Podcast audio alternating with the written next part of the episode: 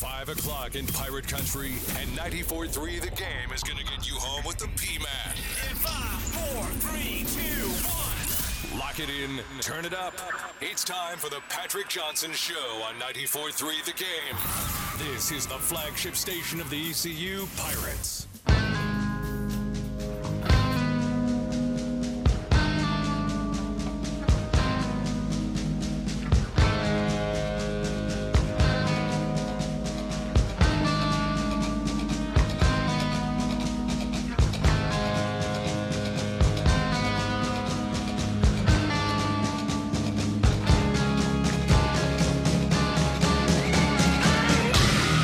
Welcome into the Patrick Johnson Show. Ben B. Baby Barn filling in for the P Man. Had some family personal matters to take care of. Filling in alongside me, the ref, Philip Pilkington. How are we doing, Philip? Pretty good, Ben. How about you? A lot going on in sports. And uh, let's just get right into it. I think the most underlooked storyline of the day, with all the media pundits out there, one, this is a big news in sports that nobody is talking about. It's almost kind of surprising me. Maybe all this NFL talk with a lot of these trades, potential trades that are never going to happen. Let's just let's throw a lot of these trades out the window. They're not going to happen. It happens every year around this time. They just fish for stories that are not true, fish for rumors. But uh, Villanova head coach Jay Wright just suddenly announces his retirement last night. No reason really given, besides the fact that he wanted to pass the reins to an assistant named Kyle Neptune, who was a former head coach at Fordham. So now he steps in as the head coach for Villanova. Seems like a huge jump for old Kyle Neptune here, but uh, yeah, Jay Wright, probably one of the most successful head coaches besides maybe Coach K and Roy Williams in the past 10 years, retires and nobody's talking about it. First thoughts, Phillips? I mean, this this came out of nowhere, and I, I want to disregard the notion that this has anything to do with the transfer portal. No, I agree. I, I don't understand why every time somebody retires now, everybody throws the whole transfer portal out Yeah. there. It came out of nowhere, but this is a guy who's won two national championships in the last, what, seven years or whatever, six years. Yep.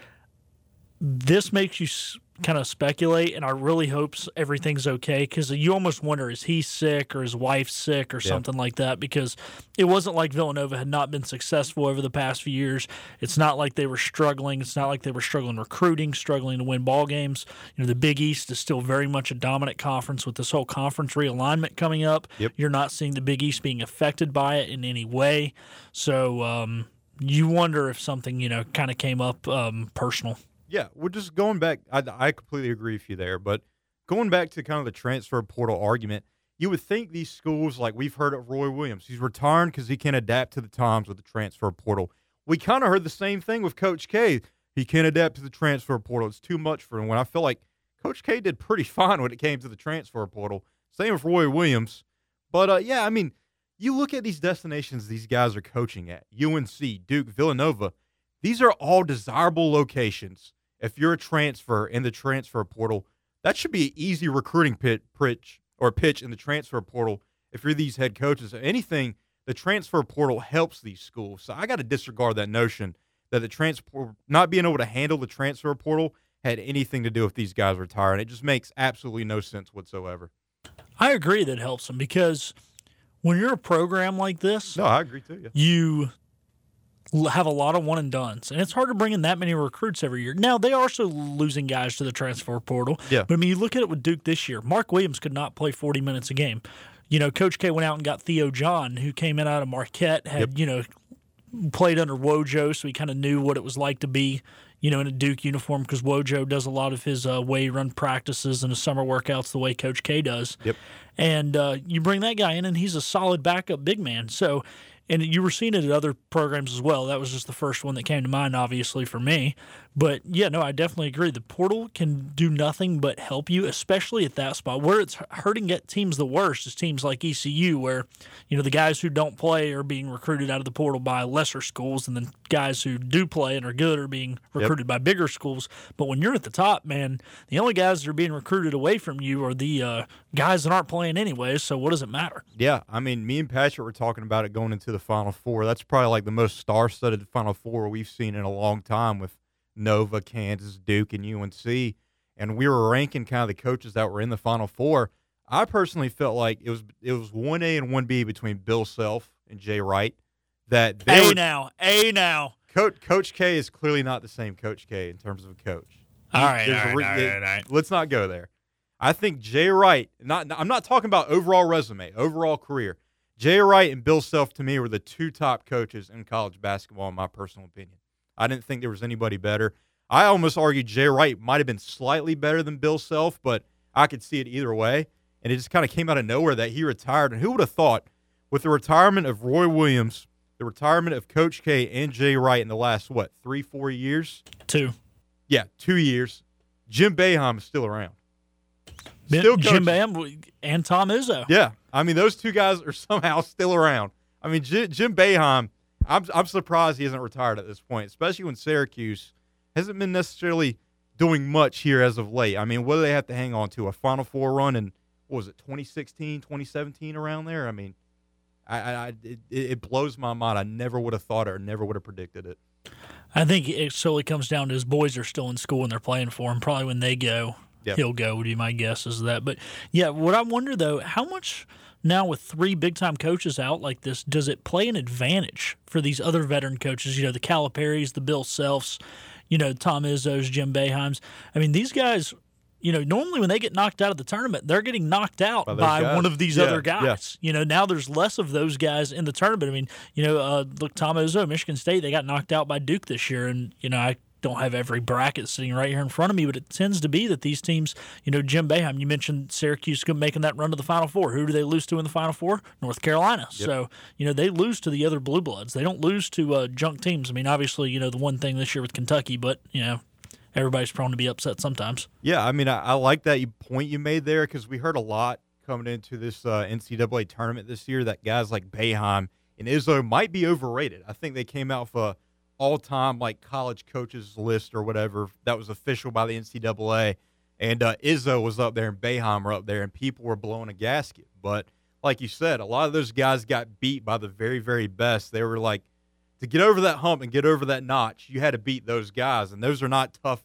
Those are not tough outs. Those are not easy wins. So I think that's a great point when you uh, talk about those guys that are coming up. And I would like to say that maybe we're seeing a new wave of college basketball of Izzo and Boeheim, but they're already old.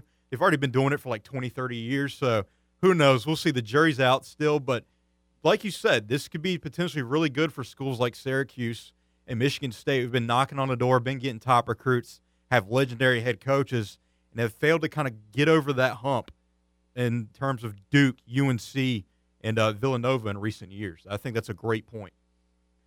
Anyways, let's get into uh, ECU Pirates and Tulane.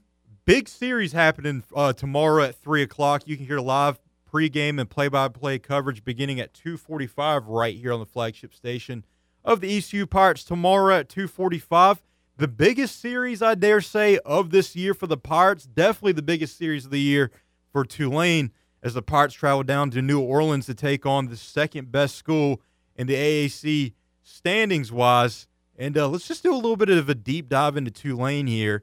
Tulane, I feel like a team this year has been particularly very overrated, especially when it comes to the D1 baseball kind of media pundits uh, around the country right now. And I'm not talking about D1 baseball specifically, but I'll throw in your Baseball Americas, collegiate baseball, all the other media outlets. Tulane's been held in a high regard, but when you look at their schedule, I guess their biggest win this year, the one that got them the ranking earlier in this year, was Louisiana Tech. Well, you look at Louisiana Tech this year, and they're 27 and 11. They haven't done anything mind blowing besides beating kind of an underperforming LSU team in terms of LSU standards. But other than that, they've whipped up on some teams that are just not very good. And when they do play some legit opponents, and let's say your Southern Misses and your Dallas Baptists, they always kind of fall short.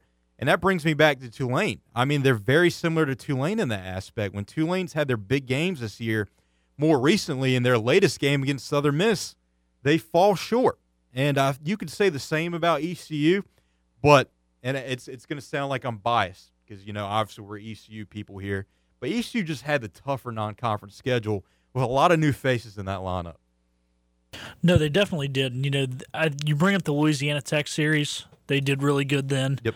Right now, Louisiana Tech, according to D1 Baseball, put out their projected field of 64 Yeah. uh, yesterday, which is kind of like, you know, a Joe Lunardi bracketology. Yep. They have Louisiana Tech right now is the last team in the tournament. Yeah, I, So they're like on the outside looking in pretty much. yeah, much. last at large bid is Louisiana Tech. The other team that they took two out of three against as a big name team is is Mississippi State, but Mississippi State is kind of the bottom barrel of the SEC right now and is Yep. nowhere to be found on uh, on the bracket as of now. So yeah, like you said, they really haven't beaten any phenomenal teams. Southern Miss definitely being the best team they've played. They're projected to be the number six national seed right now, but uh, obviously that's kind of the team they've struggled against. Now they are midweek games, a little different in midweek games. You're you know they're bullpen days, but still, it's uh, interesting to see is how good Tulane really is at this point. And uh, I like you bringing up Mississippi State and how to, they're they're not too great in the SEC. When I first looked at those projections on paper, I was like, huh, not a lot of SEC schools in here. And then I counted it. There's 10 of them in their projections right now. So I'll give it to D1 baseball. They know how the committee thinks. The committee turns the uh, turn a blind eye when it comes to a lot of these SEC schools' shortcomings during the regular season and give them the benefit of the doubt. And uh, D1 baseball's projections are kind of falling in line with that. They got 10 t- schools from the SEC in their projections right now. That says a lot. When you got 10 schools from the conference you play in going or projected to make the postseason, and you're not one of them. So, yeah, Mississippi State at the time was considered a big win, also because they're the reigning defending champions. But that's not, in hindsight, not looking too good on that. That was not an unbelievable win on Tulane's part. Yes, a great win, not this unbelievable win that deserves all the praise for Tulane. No, I mean, you know, Tulane does, have, or sorry, Mississippi State does have a winning record right now, but in league play, Yep. they're six and nine, like you mentioned. Yep. They joined Kentucky, Missouri, and South Carolina as being the four teams in the SEC. They're on the outside looking in. Yep. So anytime you you know you can beat a Power Five opponent, it's you, we don't want to take that away from Tulane by any means, but um, especially with the way this pitching's been struggling of late, you don't want to uh, give them too much credit because right now you wonder how good are they really. But not only that, when it comes to baseball, you can't too you can't put too much into Power Five when it comes to baseball because we see schools like Fairfield every year make it in, or schools like Dallas Baptist. They're kind of a perennial postseason team now. Yeah, I but mean, then you can make that argument in basketball too with teams like Gonzaga and Loyola Absolutely, Chicago. that's why I'm against those kind of arguments in basketball. Football, Power Five, bring it up all day, regardless of how you feel about where the AAC belongs. I, I when it comes to basketball and baseball, I kind of want to do away with that argument just because so many schools from lesser conferences that are really good make it and have been perennial postseason teams. Hell, we've seen some win national championships. You want to bring up Villanova? Villanova's one of them. So yeah, I, I, I kind of want to leave that argument out. But one thing I do like about Tulane is the fact that they do have freshman pitchers that have shown a lot of promise. At times in bigger games, they've kind of fell short. But uh, this fr- this freshman pitching staff doesn't stand out to you on the stat sheet, but uh, they definitely have the stuff to get a lot of guys in trouble. Um, just looking at the stat sheet right now, uh, this guy Grant Siegel, who's usually their Friday night starter, has a 2.15 ERA. I mean, that's pretty solid, especially for a freshman pitcher. And their whole uh, starting rotation right now is freshman pitchers. Dylan Carmouche, a guy that has a 4.21 ERA, not the best, but when you look at his strikeouts, 54 strikeouts, and he has way more work than any other pitcher in that rotation right now. And then they have a solid Sunday guy, Michael Massey, who has a 5.09 ERA. Not great, but once again, he's up there in the strikeout numbers and has a, he's gotten a lot of work this year. So when you look at Tulane, pitching hasn't been as good as it has been in previous years. I don't think it's going to give the Pirates much trouble, but don't be surprised if they come out rolling out of the gate with their starting rotation against ECU and ECU struggles a little bit. Just don't be surprised. I think we'll do well. I think we'll hang in there and be solid when it comes to hitting, but I wouldn't be surprised if they give us trouble. No, I agree. And but the one thing though is they've looked slack the last better part of the last couple weeks. Absolutely. I mean, if you look at their last four games, they've let up 37 runs. Yeah. That's a lot of runs in Yeah. four games. Um, so it's just over nine a game. However, like you said, they've shown the ability to be very good, and that's all that they need. That's all these young guys need is the confidence and the ability. So you never know what you're going to get with this Tulane team. But at the end of the day, our pitching is going to have to step up as well because yes, our hitting might be able to hit against these guys, but uh, you don't want to go out there. They've won some shootout games this year. You don't want to try and have to go out there and beat them 12 to 10. Absolutely, absolutely. Looking at their uh, lineup, uh, kind of the heavy hitters in this lineup right now. the clear cut number one guy, probably in the AAC in general, is Ethan Groff. This guy's a four four twenty four uh, uh, batting average, and uh, looks like the clear cut AAC player of the year right now. Has eight home runs, thirty three RBIs. Um, just absolutely dealing right now. Fifty six hits. I mean, he stands above the rest right now in this Tulane uh, lineup. Leadoff hitter. If there's any guy that I can see giving us problems at the bats, uh, it's Ethan Groff. I think he might be the best hitter we've seen since Tommy White, and Tommy White's the guy that's kind of fell off here recently. But Tommy White, I mean, you can't deny non what was it? Nine home runs in the first week of college baseball. So, I mean, yeah, Ethan Groff is probably going to be the best thing we've seen since. And uh, look for him to give us potentially some problems. Hey man, next four games we got big guys coming up because we got Tommy Tanks again on Tuesday when we travel to yeah. Raleigh. And the thing about Tommy White, what frustrated me about that first NC State game, didn't have his best stuff, but somehow came away with three. Uh, three. Uh, he was three for four that day. One was on a walk, another was on a Cam Clonch kind of botched routine pop out to right field, and the other one was just a solid hit, but didn't blow me away with his power or anything like that. Hopefully, it's the same thing when it comes to Ethan Groff, and maybe we can contain him a little bit. Other than that, some other names to kind of mention in this uh, lineup right now. Uh, Jackson Lynn batting uh, 376 has uh, 18 RBIs, two home runs. As you can see, a big drop off after Ethan Groff. After that, uh, he's the closest thing since. So it's kind of the Ethan Groff show when it comes to their hitting. And uh, the AAC not particularly great this year. I think it's still a solid conference, but uh, I could see why just by the, the nature of the ACC this year or AAC in baseball this year, why they've been able to get away with one really great hitter and a solid starting rotation. No, I agree, and that kind of leads us into the next thing that you and I mentioned we'd talk about, and that is this uh, this D1 baseball projected field that came out. Yep. And D1 baseball has pretty much came out and said that the AAC will be a one bid league this year. So, as big of a series as this is coming up for the conference standings, this D1 baseball is saying pretty much you got to win your conference championship. That's the only way you're getting in. That the AAC is a one bid league. Yep. Now, however, their first team out right now is Tulane. They have ECU in there as a three seed, and it has a little asterisk next to their name, meaning they're projecting them to win the conference tournament, Okay. making it a three seed. Right now, going to Knoxville as they have UT as the number one overall team, but Tulane on the bubble. So with this team, this league could be a two bid league, but at the end of the day, you're going to probably have to win your conference tournament to get in. And you know how it is. You don't want to leave it up to the committee. You might as well just win that conference tournament and get in. Yeah, absolutely. Which worries me because ECU, especially in recent years, has kind of always struggled in the conference tournament, looked ahead to the regionals. Um, definitely can't afford to do that this year. And uh, I think this is the biggest series for Tulane of the year just because um, if you win this series, all the media outlets are going to be on your side. They're going to have you projected to get in. Now, obviously, it, it relies on the committee, but uh, they're going to get a lot of slack when it comes to uh, being number one in the conference, obviously. But uh, yeah, I mean, this is just a huge conference for uh, a huge series for both teams. If either one wins, that obviously gives you a lot of confidence heading into the conference tournament later in the year. Anyways, that's going to do it for ECU baseball talk. Huge series tomorrow. It all starts at 2:45 of live pregame and play-by-play coverage with Scott Scooter Rogers and Dr. Gary Overton live from New Orleans. 2:45 on the flagship station, the ECU Pirates. This is the Patrick Johnson Show. More on the Panthers. A lot going on with the Panthers. All that and more coming up on the other side of this quick timeout.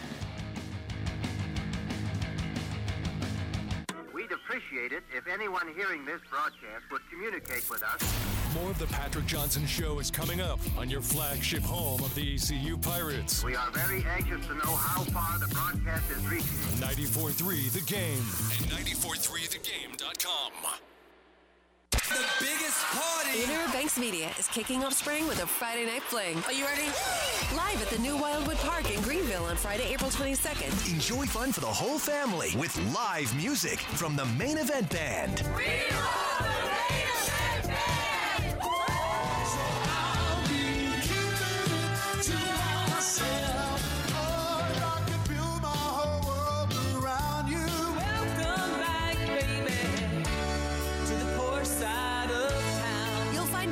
beverages and food trucks. and even kayaks that you can use to watch the concert from the water. And best of all, admission is free. The spring kickoff party at Wildwood Park begins at 5:30 p.m. Friday, April 22nd. Don't miss the official kickoff to spring. Thanks to the City of Greenville, the Junior League of Greenville, and Inner Banks Media.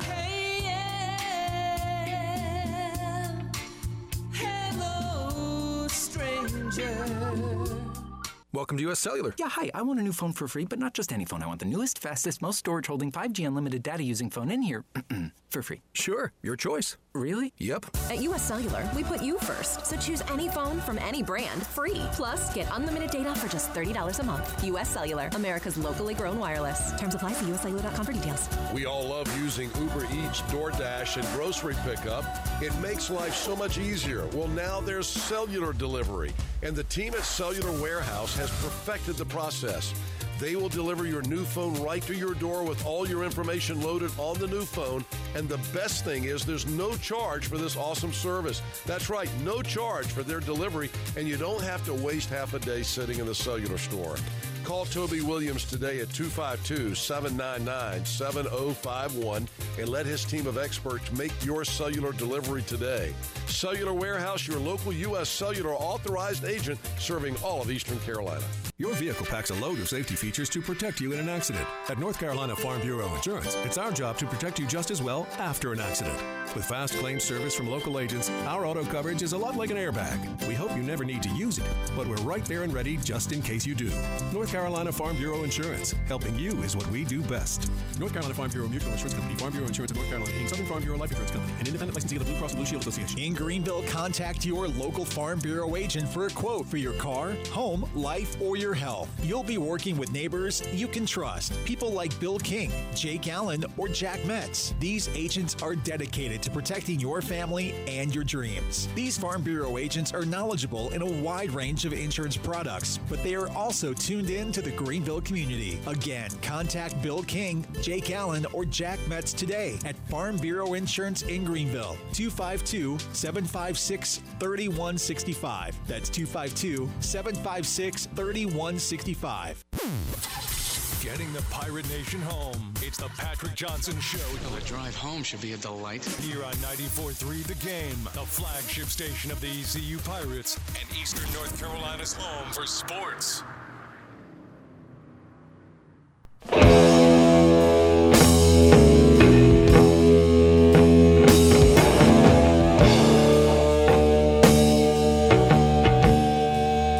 Welcome back to the Patrick Johnson Show. Ben B. Baby Byron filling in for the P Man, Philip the Ref Pilkington alongside me, and a lot going on when it comes to the Interns Panthers. Chris and Dom. Wow, way to give them no love. Interns Chris and Dom. How could I forget?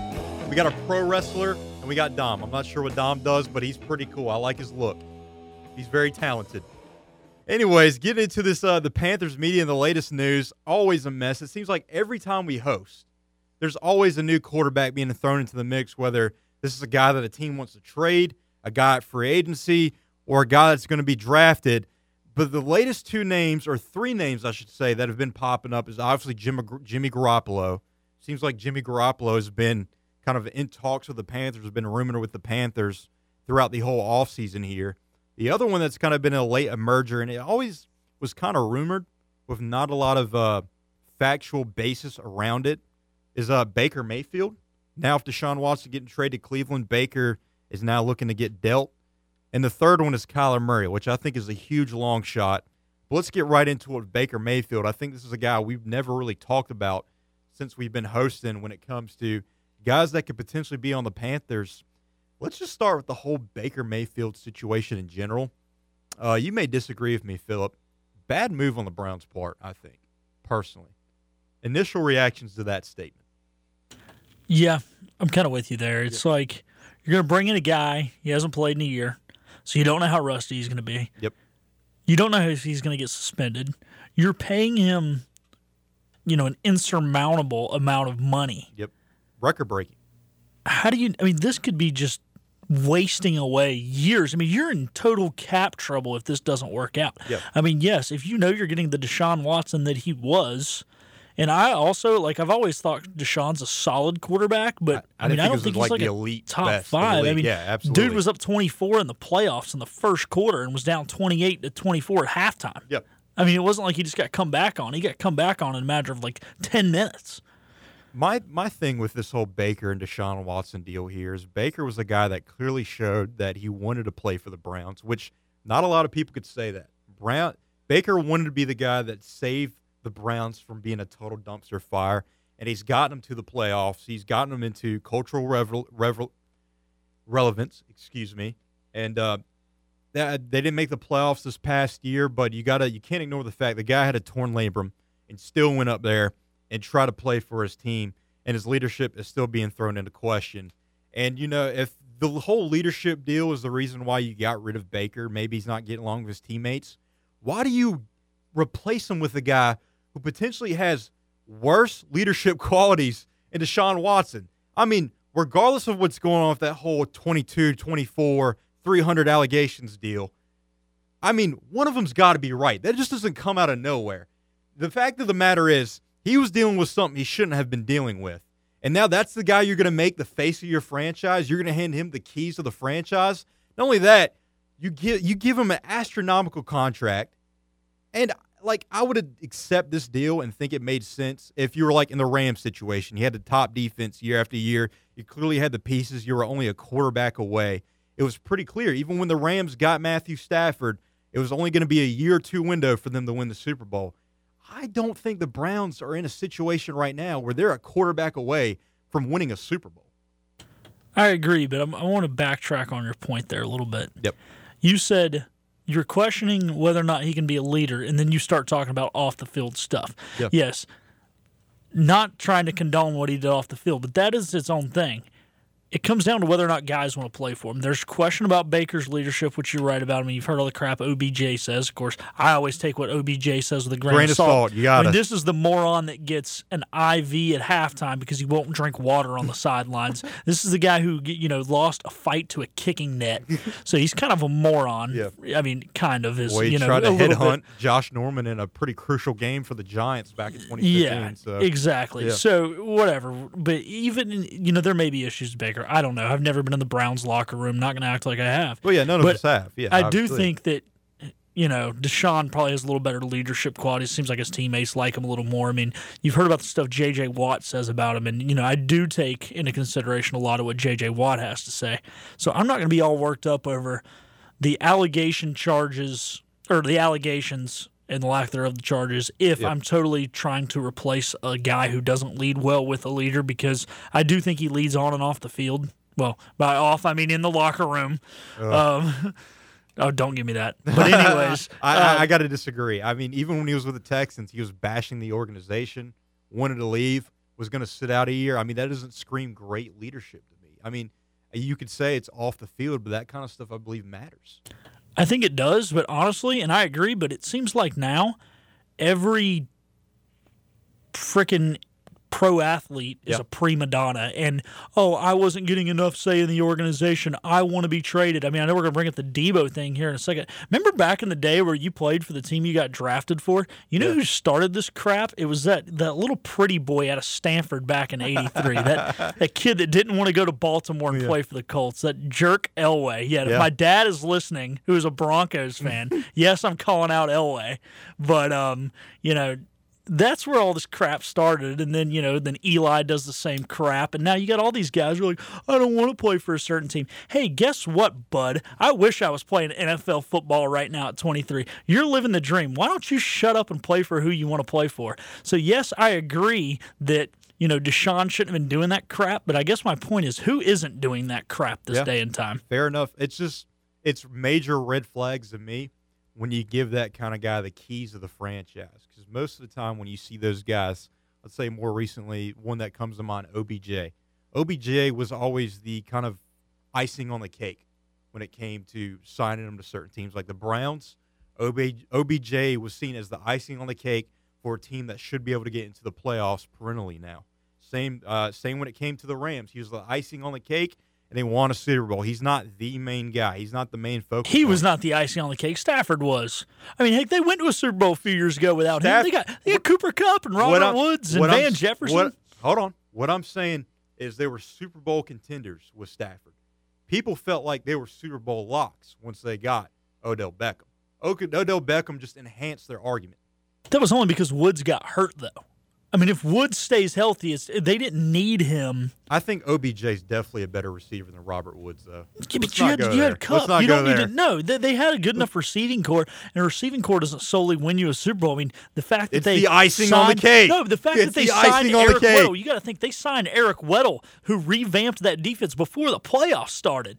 I mean, that is what kind of was the icing on the cake. I, I don't think he defense to be as revamped the dominant as they defense. The defense was already okay with Eric Weddle. Dude, but what he did in that secondary is Before more than what.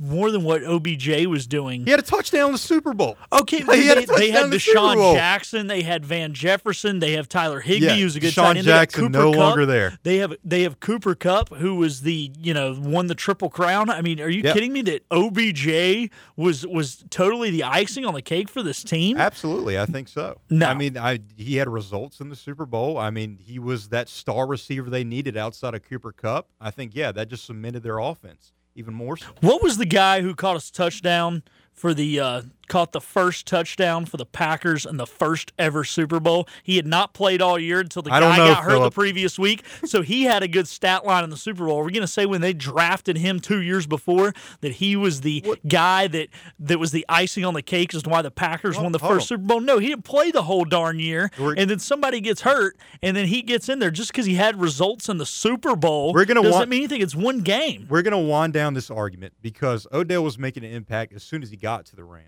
You forget there was games in the playoffs and late in the regular season where Odell was making huge impacts and looked like a completely different Odell from his Browns reign. I believe he had six touchdowns during that run.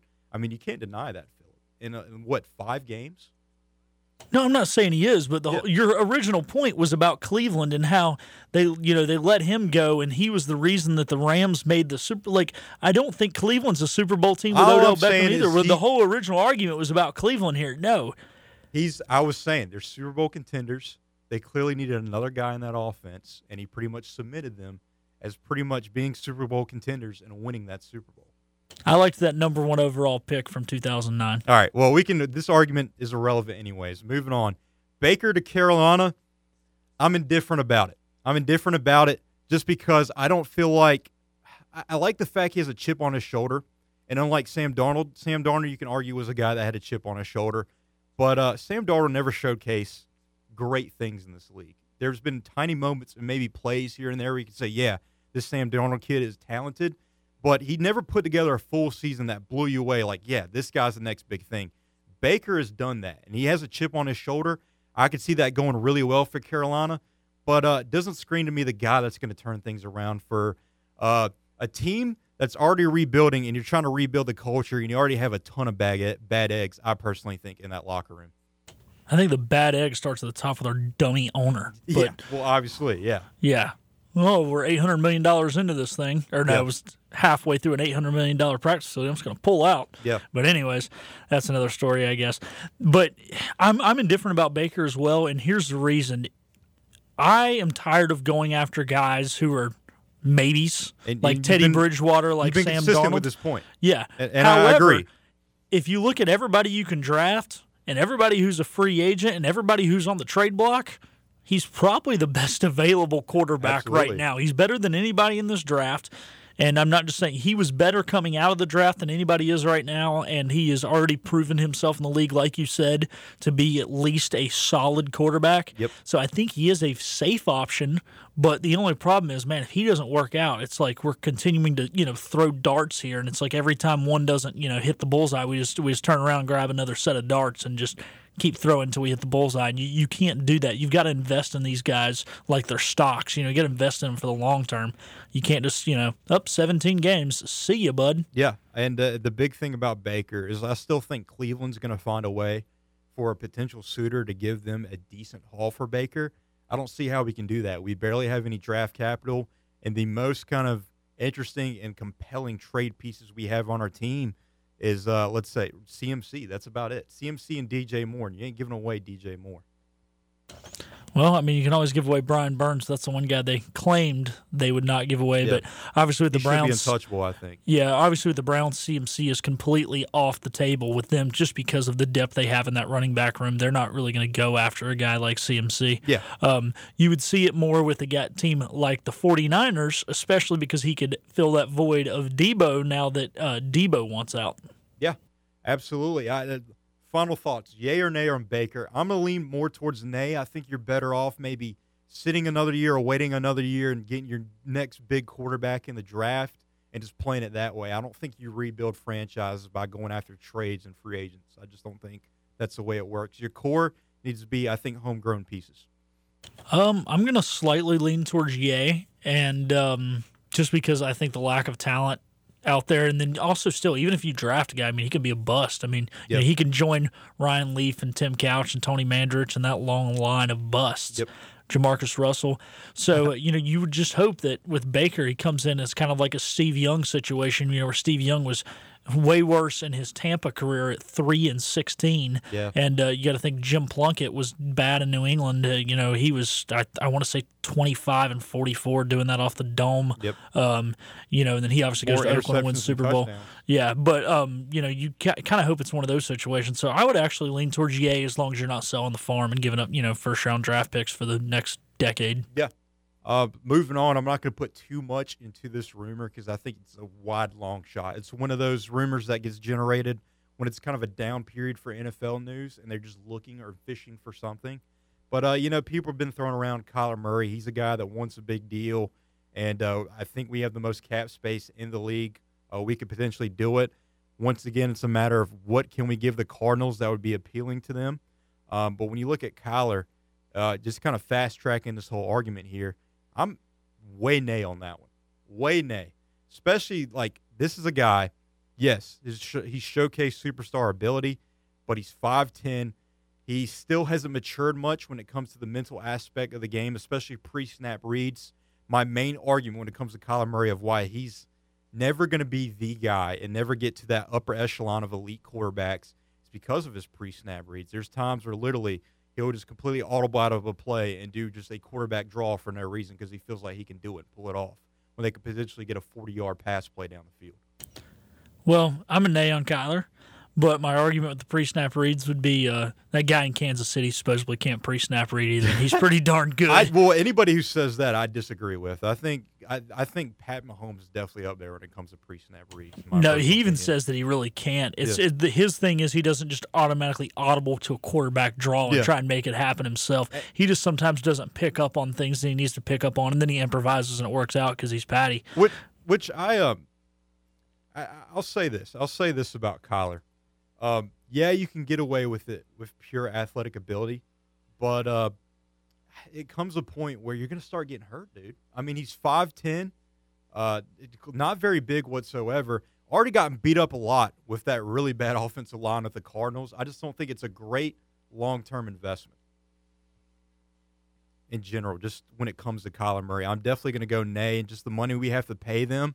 When you talk about uh, Deshaun Watson and how that could potentially set the Browns back for a very long time, I think you can arguably say the same with Kyler. And uh, we're not even at the point where we're making playoffs or on the outside looking in when it comes on the playoffs. I mean, we're still trying to get there, and I think that can hinder yourself even more than, let's say, a Watson and the Browns. Well, Ian Rapoport just shot down our entire point. Did this just break? He just tweeted out that the Cardinals have no interest in trading Kyler. That's why I said and, a long shot. And Kyler goes out there with the little 100 or 100, I should say, um, emoji and sub tweets the tweet or quote tweets it. I guess is what we're supposed to call it now. So it looks like Kyler is even saying, I, "I'm not being traded." But to what you were talking about, yes, I firmly believe, and people are going to really get ticked off about what I'm about to say, but that whole Kyler Lamar style. I don't think is going to last long in this league. Yes, those guys are successful now, Yeah. but I think guys are going to get film on them and learn how to stop them And if you're not a true good enough passer and you rely too much on your speed, I mean, we saw it with Cam. I mean, Cam, you know, We're slowly his starting to see it with Lamar, too. Yeah, when you, when his size and speed wasn't there, you know, he was able to use the size. I should say, he was still just as big. You know, he kind of fizzled out. He needed to be able to throw the ball better, and we're not. And teams kind of figured it out as well as his body getting older. Both those guys, slightly, their bodies are getting older, but I think teams are figuring out how to defend them. So I don't think those quarterbacks are you know long term fixes that you're going to have on your team for 12 or 15 years, like you would you know your Tom Brady's, your Brett Favre's, your Joe Montana's, you know Peyton Manning, and so on. And that's the guy at the end of the day that we all want. Now Yep. those are hard to get, but that's the end of the day. That's the goal. And I just don't think anybody at the, with its run first is ever going to be that in this league this day and time. You know, it might have worked in the 50s. You know, Otto Graham was a heck of But that a was runner. before we had like gunslinging quarterbacks. Exactly. So, yeah. I mean, Otto Graham could run the football, but Yep. that was also in the mid 50s. Yep. And uh, to your point, uh, when it comes to that style of quarterback and not necessarily being successful in the league or getting figured out, when's the last time we've seen a quarterback like that who thinks run first, who's won a Super Bowl? Well, Vic didn't win a Super Bowl. Randall Cunningham, Warren Moon. Cam Not did saying maybe Moon and Cunningham were as much run first as Vic. I get that. People who But, argue um, Pat I would Mahomes, go- I think you're insane. Pat Mahomes is not a run first quarterback. I think he's definitely got the throwing ability, and he wants to bomb the football down the field before he ever starts thinking about scrambling for 50 yards or anything like that. No, I agree, and he, but I will I will one you better because I agree. Last time a run first quarterback won the Super Bowl. How about when's the last time a run first quarterback made a Super Bowl? I guess I Cam. guess Cam. Yeah, but Cam. Other than that, I mean, and I'm not saying it's bad to have a, an unmobile quarterback. I mean, Bradshaw was was very mobile, especially for his time. Uh, Tarkenton could run pretty well, um, and it, it brought another level to their game. But at the end of the day, they threw the football first, and then they ran when the play broke down. Yep. And I want a guy who can run when the play breaks down. I mean, ideally, you don't want Peyton Manning, who's a statue back there, but I would still take Peyton Manning, who's a statue back there, over any of these run first quarterbacks, or you know, over Michael Vick or Kyler Murray or Cam Newton. Yeah. And honestly, I would take him over pretty much anybody not named Brady. So we both agree, nay on Kyler Murray. 100%. I, I think people are out there screaming at their radios with us saying that. People love Kyler Murray for whatever reason. But moving on, um, one more final guy that I think we need to throw on the old Panthers rumor table here. And uh, I think it deserves a mention just because I have ESPN on here on the TV in the studio, and they even threw it up. Uh, could the Panthers potentially get Deebo Samuel and Jimmy Garoppolo into trade? So it's getting thrown out there. Deebo Samuel to Carolina yay or nay on that. I'm going to go yay, but uh, I, I think it's a huge long shot, and uh, maybe it's not in our best interest. Interest. I'm going to give nay Yeah, because what you would have to give up for that guy doesn't justify it. Yeah, I mean, if you look at teams who have given up, you know, an insurmountable amount of picks for guys, it always works in the team who gave up the player's favor. I mean, you got to think about when, uh, you know, sorry to pick on our intern Dom here, who's a Vikings fan. When the Vikings traded away all those picks for um, Herschel Walker, Yeah. we saw what the Cowboys got Created out of a dynasty. The Cowboys got three rings. The cow, the Vikings got some mediocrity and one berth to the NFC Championship game. Now they were 15 and one that year, but um, you know you look at the Redskins trading everything for RG three. Well, a lot of the players the Rams got were on the team that lost Super Bowl, and some of them were still left on the team that won the Super Bowl this past year, even though it's been a dozen years. Um, you know the the Saints trading for Ricky Williams. I mean, didn't really work out. Heck, he was in their whole draft yeah. Ricky Williams. Now, obviously, it didn't work out for Washington either because they didn't do anything with those picks. But you know, that's the Redskins for you. Um, so when you trade a bunch of stuff, it tends not to work out, and we would have to give up so much for those guys. I just don't think it would work out. It's it was a little different. I know everybody's going, "What about Stafford?" The difference is it's going to work out in the short term for the Rams. They're going to be kind of crappy probably four or five years down the road, but they were okay selling out for one player to win the Super Bowl. But that guy had already been proven that he was good enough, and they had the team around him to get that one ring, obviously. And the Rams are okay now if they stink for a decade. Yeah, I think they'll be okay with it. But uh, the whole the whole reason why I say yay on Deebo Samuel is uh, when Curtis Samuel was in this offense, I felt like he added a whole other dimension to our offense. I thought we were a competent top ten offense in the NFL, despite maybe some shortcomings at quarterback and offensive line. I think that's something that's desperately been lacking in this offense in general, especially for a team that hasn't had a great offensive line. Uh, just that Swiss Army knife guy at receiver that you can line up on the outside, the inside, at running back. And Deebo can play like that. He's shown he can play like that. The only problem is, is that's going to lead me towards back to Nay, is the fact that Deebo has come out and said he doesn't want to be that type of receiver anymore. He wants to be a true outside guy. If that's the case, I still think he's a top three receiver in the NFL. Might be a hot take on my part. Dom shaking his head no. He's a big Vikings guy. He might argue there's two of them on his team that are top three. But uh, yeah, just on sheer ability, I think he's top three, and he's shown he could play anywhere on the field. I think we desperately need that guy, but he's come out and said he doesn't want to be that guy. And for that case, I'm changing my argument to nay. Well, speaking of Dom, he did want to bring up adding to my list earlier the Jamal Adams trade. The Jets have done nothing with any of Yeah, that. yeah. And uh, leaning towards the nay on that, you know, you brought it up, and Chris had just said it in my ear that um that we didn't want, you know, that he doesn't want to do that anymore. Well, you already have a guy like that in Christian McCaffrey who. If you start using him right and play him outside and play him in the slot, now he's a little short to play outside at 5'11, but that dude can jump out of the gym. We've seen what he can do dunking a basketball. There's plenty of short outside guys. I mean, just look no further than the Carolina Panthers and Steve Smith back in the day. Yep.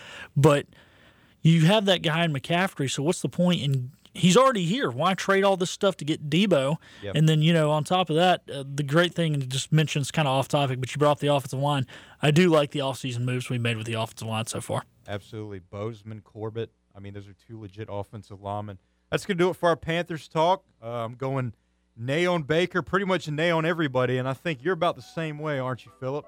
I'm a little more okay with Baker, but Yeah, that Baker would be, be it. all It would still have to be like don't give up a bunch kind of thing though for him. Absolutely. Coming back, HV3 has been on fire. He's on the cusp of getting his first PGA Tour win. It's only a matter of time. More on that on the other side of this quick timeout. Celebrate. I'm cocky. I do my dance. More of the Patrick Johnson Show is coming up on your flagship home of pirate Football. 94 3, The Game. Warren's Hot Dog Pizza, homemade lemonade. Hey, Pirate Nation, Warren's now has two locations in Greenville across from Ron Ayers Motorsports and the new Chocowinity location next to the fire department. Stop in today for hot dogs, pizza, subs, apple and peach turnovers, homemade lemonade, and breakfast in Chocowinity featuring homemade cheese, ham and chicken biscuits, plus sausage dogs and more. Warren's Hot Dogs. Want some? Get some. Go Pirates. Attention business owners and management, Roebuck Staffing of Greenville and New Bern is here for you. Will Roebuck and his staff are committed to fulfilling your staffing needs. Whether you're a contractor, a manufacturing company, or if you just need janitorial or clerical work for your business. Roebuck Staffing also does temporary to permanent and direct hiring. Roebuck Staffing is your trusted partner for all of your staffing needs and employment opportunities. Call Roebuck Staffing at 252 364 8700 or find them online at roebuckstaffing.com. I'm on site at the Gavigan Agency with commercial insurance specialist Nathan Brannon. Nathan, tell me a little bit about yourself and what you do at the Gavigan Agency. Great to talk with you, Hank. As you mentioned, I'm a commercial insurance agent for the Gavigan Agency and specialize in offering general liability, commercial property, business auto, and workers' compensation insurance to independent contractors, small business owners, and larger commercial customers throughout eastern North Carolina. Nathan, it sounds like the Gavigan Agency can provide just about any coverage a business owner may need. That's right, Hank. The Gavigan Agency is a fully independent insurance agency with access to some of the top insurance carriers in the region, and we offer a full host of insurance products to help protect our customers' personal and business insurance needs. As a graduate of East Carolina University, I am passionate about taking care of my fellow pirates. So give the Gavigan Agency a call today at 252 756 1400 and let them show you the benefits of doing business with someone who cares. An important message from Byram Healthcare. If you live with diabetes, you know how challenging and painful it can be to manage your blood sugar. With private insurance, Medicare, or Medicaid, that can all change. If you test your blood sugar four or more times a day and inject insulin three or more times a day, you may qualify to receive at little or no cost, less copays and deductibles, a continuous glucose monitor, providing blood sugar readings with no uncomfortable finger sticks. And alert you in real time to potential spikes with your blood sugar levels. Byram Healthcare is a leading U.S. provider of continuous glucose monitors. We carry most major brands and will work with your insurance to get your benefits approved. So if you have diabetes, call a U.S. based Byram Healthcare specialist now and see if you qualify. 800 914 2037. 800 914 2037. 800 914 2037. That's 800 914 2037. What's happening? I'll tell you what's happening. Log on to our new website, 943thegame.com for PJ Shot podcasts and the latest news on the Pirates. This is happening. Now, back to Patrick Johnson on the flagship station of the ECU Pirates, 943 The Game.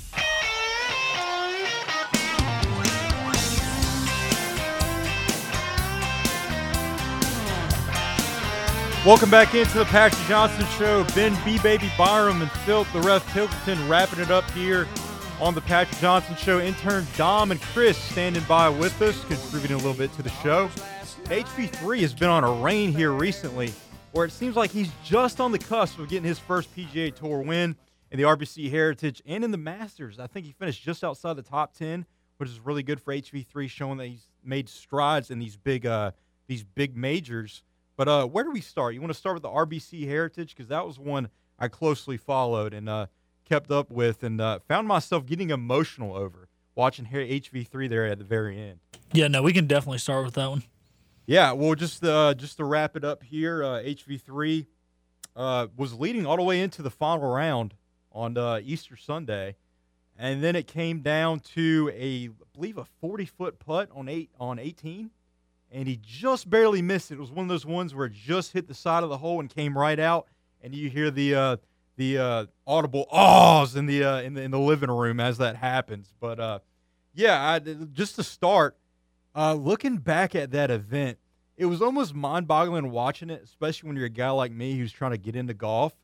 I didn't feel like Jordan Spieth had his best stuff, and he ended up winning the whole thing, especially with his putting his putting was not great in that, and just the fact that he was leading in that tournament uh, just completely surprised me and completely threw me off and kind of bothered me a little bit.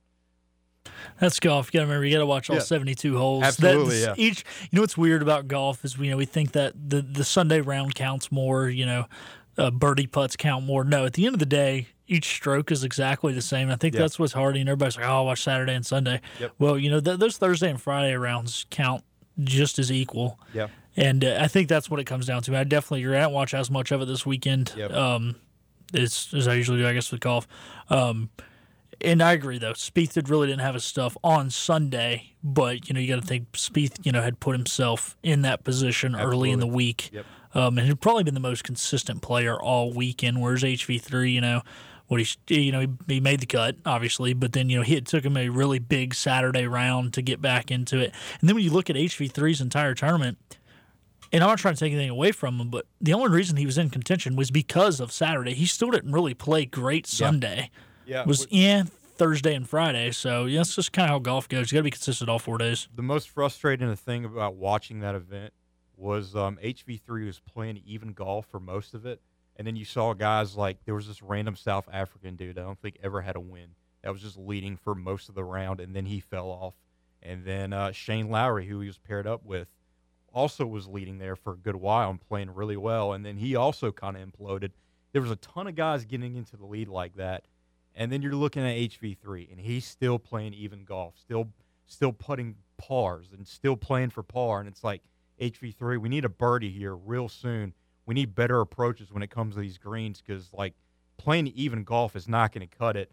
Um, you're only a shot back, dude. Like it's only a matter of time. You got to get that birdie, and he never really ended up getting it. And when he finally did, Jordan Spieth was already another shot ahead of him.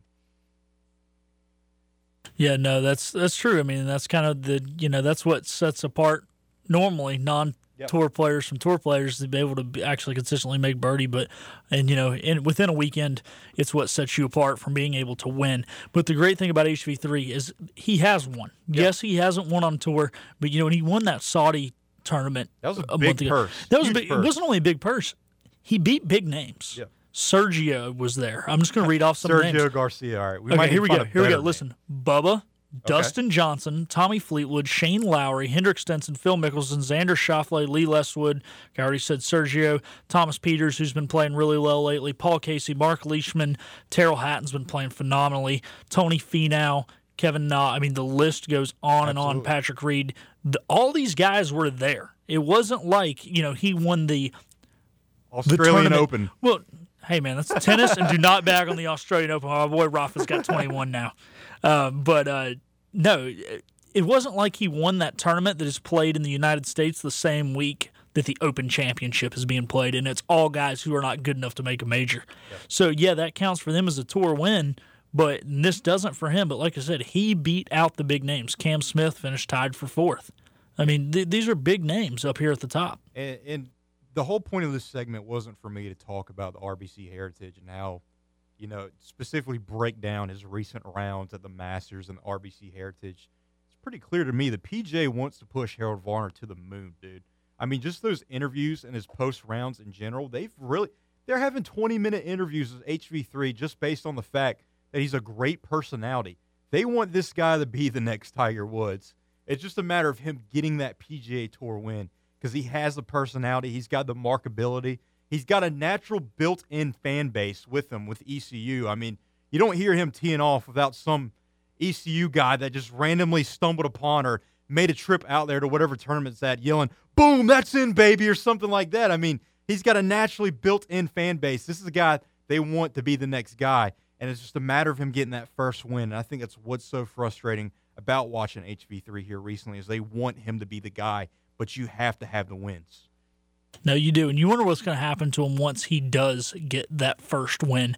Is that just going to, you know, spray on a huge, you know, where he wins back to back? We see it all the time in racing, especially. It's like once that guy gets over the hump and gets his first career win, they just pile on. But, you know, it's interesting what you said about the ECU fans. They did ask him about that. So we're going to listen to hear what HV3 had to say when they asked him about the ECU fans on tour. Today was awesome because there was just a lot of ECU fans. You know, they're yelling purple, gold, and my caddy's like, "I wish they would shut up." And I'm like, "No, you don't understand how this is like a religion right here. Like, you have to cut that out." That was HV3 for our guy Tom Lamprecht on 1037. He comes on every day from 5 to 6. We appreciate appreciate him lending us that audio. That's going to do it for, do it for us here on the Pastor Johnson Show. Excuse me there. Uh, special thanks to uh, Philip the Ralph Pilkington for standing by. And special thanks to interns Chris and Dom contributed a lot to the show today. That's going to do it here for the Pastor Johnson Show. We return to originally scheduled program programming, the return of the P-Man tomorrow, live at 5 here. No, no, baseball starts at 3 tomorrow. That's right, Coverage baseball. Big series. We talked about it against Tulane. We're back in action tomorrow, 3 o'clock, ECU Tulane on the flagship station, ECU Pirates, 94.3, the game. When the intense pain caused retired Braves pitcher Jose Alvarez to literally drop a glass, he knew it was time to find help for relief. That's when he turned to QC Kinetics. I just got this excruciating pain in my elbow. I just I couldn't hold it. It had become a, a very difficult thing just to do the normal things that you do in life. QC Kinetics treats that chronic pain.